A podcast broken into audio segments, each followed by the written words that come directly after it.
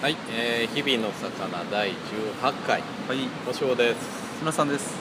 えーこの番組は大阪人2人が笑いあり涙ありで雑談している番組です。えっ、ー、とね今日は、はい、まあ前回に引き続きあの、はいはいはい。ナンバーでねはい、そうですね。収録ということで、はい。してますけど。僕ちょっとまだ慣れないです。そうやね。ちなみに。ちょっとね、うんあの不穏な空気がそうそうち。ょっとねね、いいつ返事が来るかみたいなね、うんやっぱりそれずっと怖いですね。うん空気感があるよね前回も言ってましたけどね。う怖いわ。なんかね。で毎回ほらこれ飲み問題かかるでしょ。ん飲み物場所代と称した飲み問題がね。これはなかなか痛手やな。まあまあ週一のことですからね。まあまあねまあね。もうちょい安かったらいいよねもうちょい安くしなあかんねバカみたいな。なんていうか店これ。えーバカコーヒーって書いてあるんですよ。何やそれ何やそれまあまあ社内としてまあね。で今回は何にしますか？いや何？もうあれでしょ。しますか？こんだけ資料用意されたら。やる気はないでしょ。やる気はないと。やる気はないとかそうですね。いや結構長くなりそうかなといいんじゃないですか？まあまあまあまあ肝入り重要なことですから。まあねね。重要なこととしか言えないんですから。こういう会話。あまあまあいさらっといいいこうかなとは思ってますけどねはいはいはい。えー、と今回はねやっぱりあの衆議院選挙に向けそうてですね。えー、と衆議院選挙についてうという形でお送りしようかなと。思います。皆さんの手元にもね、もう届いたんですよね。手元？レジュメ？ほらほら違う違う違う。投票投票のほら投票用紙。ああ投投票用紙ね。うんうん。ね。あ届いてるのかな？僕届きましたよ僕は。あ届いた？はい。いや僕は届いてないと思なんでこんな資料作ってるう、うん、僕はもう国籍がないから。いやいやいや。ペラペラやで日本語 割に無国籍やから無国籍感もないしね。純はですよそうかそうか。届いた頃やと思うんでね。そうそうそうそう。なんかちょっと身を身の引き締まる思いっていうか。うあ今回ばかりはね。んうん。結構こういろいろいやこれから変わりそうじゃないですか。選んだ政党によってはね。いや本当にね。うん。だって安倍さんは過半数取れへんかったらはい。辞めると、えマジ？自民単独でう過半数いかなかったら辞めるぐらい。自公かもしれない自公でん。いや違うなやっぱり。か過半数やな。自民で過半数取らへんか取れへんかったらいや退陣すると言ってるから、へえまあ彼もね不退転の大転の決決意ですね。意でね望んできてるわけやから結構未来を占う日本のこれからをねあのね左右する。まあいつでもそうやけどまあまあ今回も重要なうん。選挙かなと思いますね。結構はっきりしてますもんね。あのマニフェストを和尚がわざわざあの各党のマニフェストをねまとめてくださったんです。そう。でそれを手元に見ながらの今回の話になるんですけれども、うん。あの各党がどんな政策をね、うん。えー掲げてるかマニフェストをね、項目掲げてるか。ごとにね消費税とか憲法改正経済政策教育面とかねうん。分けて分けてしやすく作ってくださったんですけど。作りました。いやこれ見る限りはねいや今までもそうやったかもしれませんけどうん。僕けなんかもう自分たちの生活に直結する内容多いじゃないですか、ああそうやね。うん。今回の争点って。うんいやなんかいちょっとおもし面白いですねそういう意味でうん。うんそうそうそう。ね。も多いだ話されてもね正直わかんないじゃないですか。自分たちの生活に直結する話じゃなかったらね不公平というか。う今回はすごくわかるというかまとめてくれはったからかもしれませんけど。んでやっぱりねこうまあもちろん各政党がどういうスタンスかっていうのをね。うん。理解するということはまず大事なことよね、はい政策としての。はい。えー、と理念的な話はまあねちょっと分かりにくいから、うん。まあ、だいどういう政策を掲げてるかそうですね。っていうのをまずそれぞれがね、えー何言ってるかを理解するのは多分僕は必要やと思う、まあでその上であの自分が重要視する政策って何かなっていうのはある程度こう持っとかないとはいはい。なかなかねあの基準ができにくいからね。そうですね。あのただでさえまあ言うたら政党によってはかぶってる部分もあったりうしますからね。あのその中でも取捨選択せんとあかんん、うん、感じになってくるじゃないですか。だからまあ第一候補これ第二候補これぐらいの感じでそうそう項目を少し見据えといた方がそういいなってこれまとめ見ながら思いましたね。うん。やっぱりねあの政治に何を期待するか。うん。っていうところをある程度持ってないとなかなか選べへんと思うのね、あのそうですね。これはこれ。う例えば消費税は凍結とか、はいはい。消費税は増税というのとか9条の改正に反対なのか賛成なのかとかそそういうこういろいろな項目がある中でうん。やっぱり自分として政治家たち政治に対して何を期待するかっていうのはまず持っとくべきだと思うんでで一応あの僕のスタンスで言えばねはい。あの僕が政治に期待することっていうのはまずは経済政策。うん。もうここが非常に大事ですね、はい。あの経済政策次に対外政策、うん。安全保障とかその面ですね、はいはいはい。あの外交をどういうふうにしていくのか。うんうん。あー他国とどう付き合っていく気なのか。はい。というところ。おこのまずこの2項目が大きな点としてあって次にえーいわゆる教育や子育てはいはいっていう部分がまあまああののは保障というかね。うん。をあのできるだけ厚くしてくれたらっていうこう希望としてはい3項目目がある、うん。まあまあ僕はもう本当その3項目。であとはもうあ付随する問題としてねーうん。よほど変なこと言ってなければうんうんあのまあまあまあいいかなと。はいはい思ってて。でえーっとで経済政策とかになってくるとはい。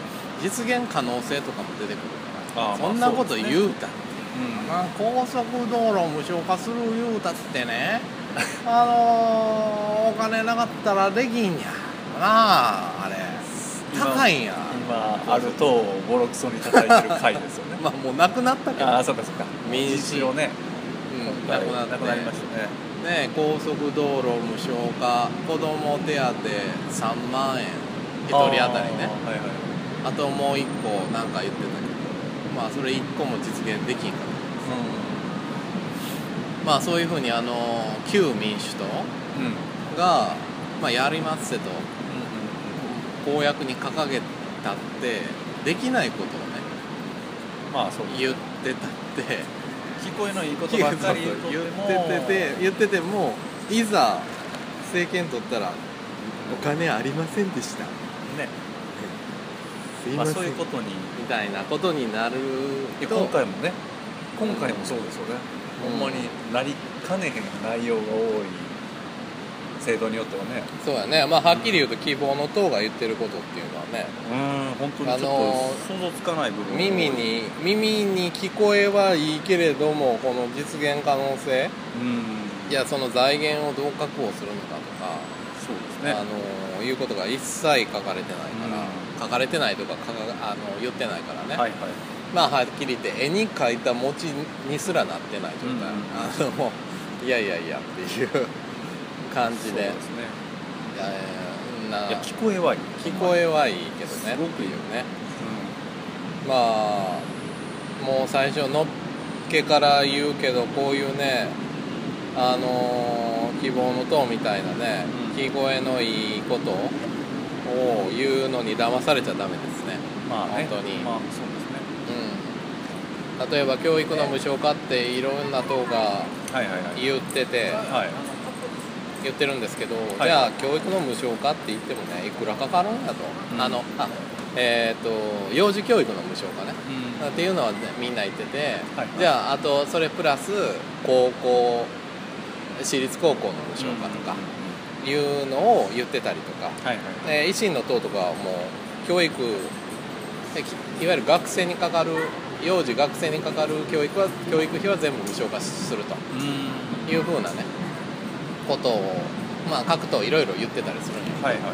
まあそれぞれでじゃああの幼児教育無償化にいくらかかるのかとかね、じゃあその、まあ、5兆円ぐらいかかると言われてるんやけどじゃあはい。5兆円をね、どっから捻出するのかそうですね。ということとかに言及してないと、まあ、はっきり言ってそれは実現できないと言ってるのと一緒やと思った方がいいと思う、まあそうですね。今から考えますって言うんやったらそのえーこれから我々はこうしていくってマニフェストに掲げる掲げんなよって話ですよね、そうそうそうそう。いやそれはあのなかったらやらへんでって言ってるのと一緒やからね、うん。まあね。あのやっぱり、家計で考えたらねう当たり前の話じゃないですか。んそうそう。そう出せもせえへんところからね。ね。そうそう。いやあのこ子供に小遣いねうん。時々1万やると言って、ああそうなんや。どうすんの1万？どっから出すって。いやまあそれはね分からんねん 頑張ろうかなと思ってるんです。思っってていうことを。言われてもね。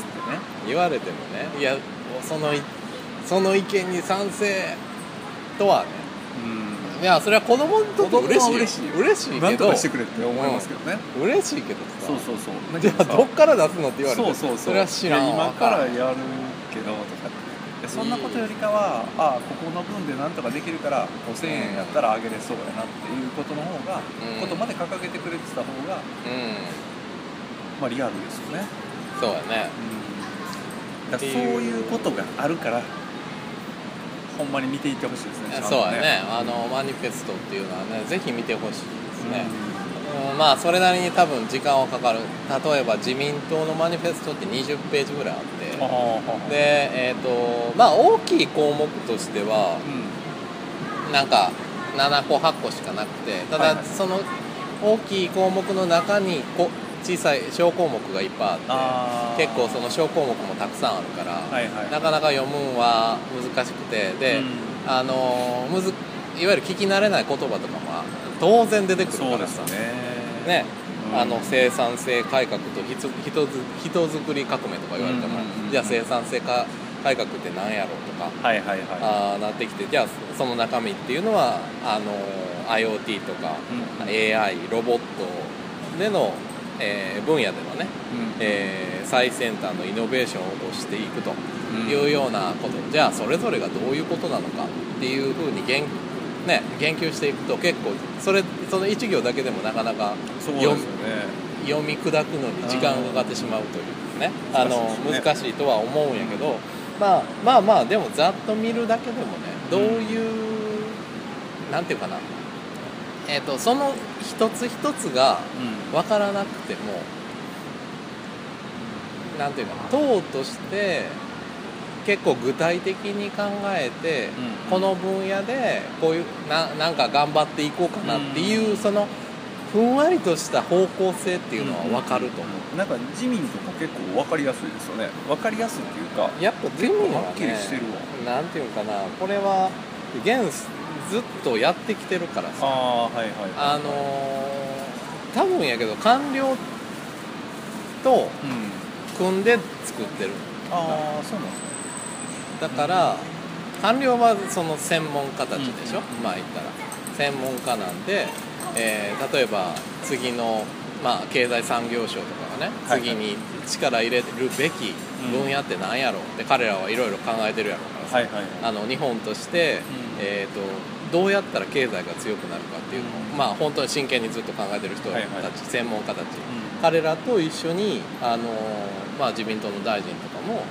そういうこう経済に注力する分野いけそうな分野、うん。医療とかはいはい。それこそさっき出てきたあの IoT とか AI とか、うん。いろいろこう自動車のねあの自動運転とかいろいろある中を多分結構具体的にはいはい。いやじゃあそのそれぞれ AI の分野やったら例えばイスラエルとか非常に進んでるけれどもそこからこうそれをモデルケースにここまでこういうふうにできますよとかうん。多分すごい具体的な話してると思う。はいはい。でもそれそういうのをそういうこうまあコネクション現官僚とのコネクションとうん。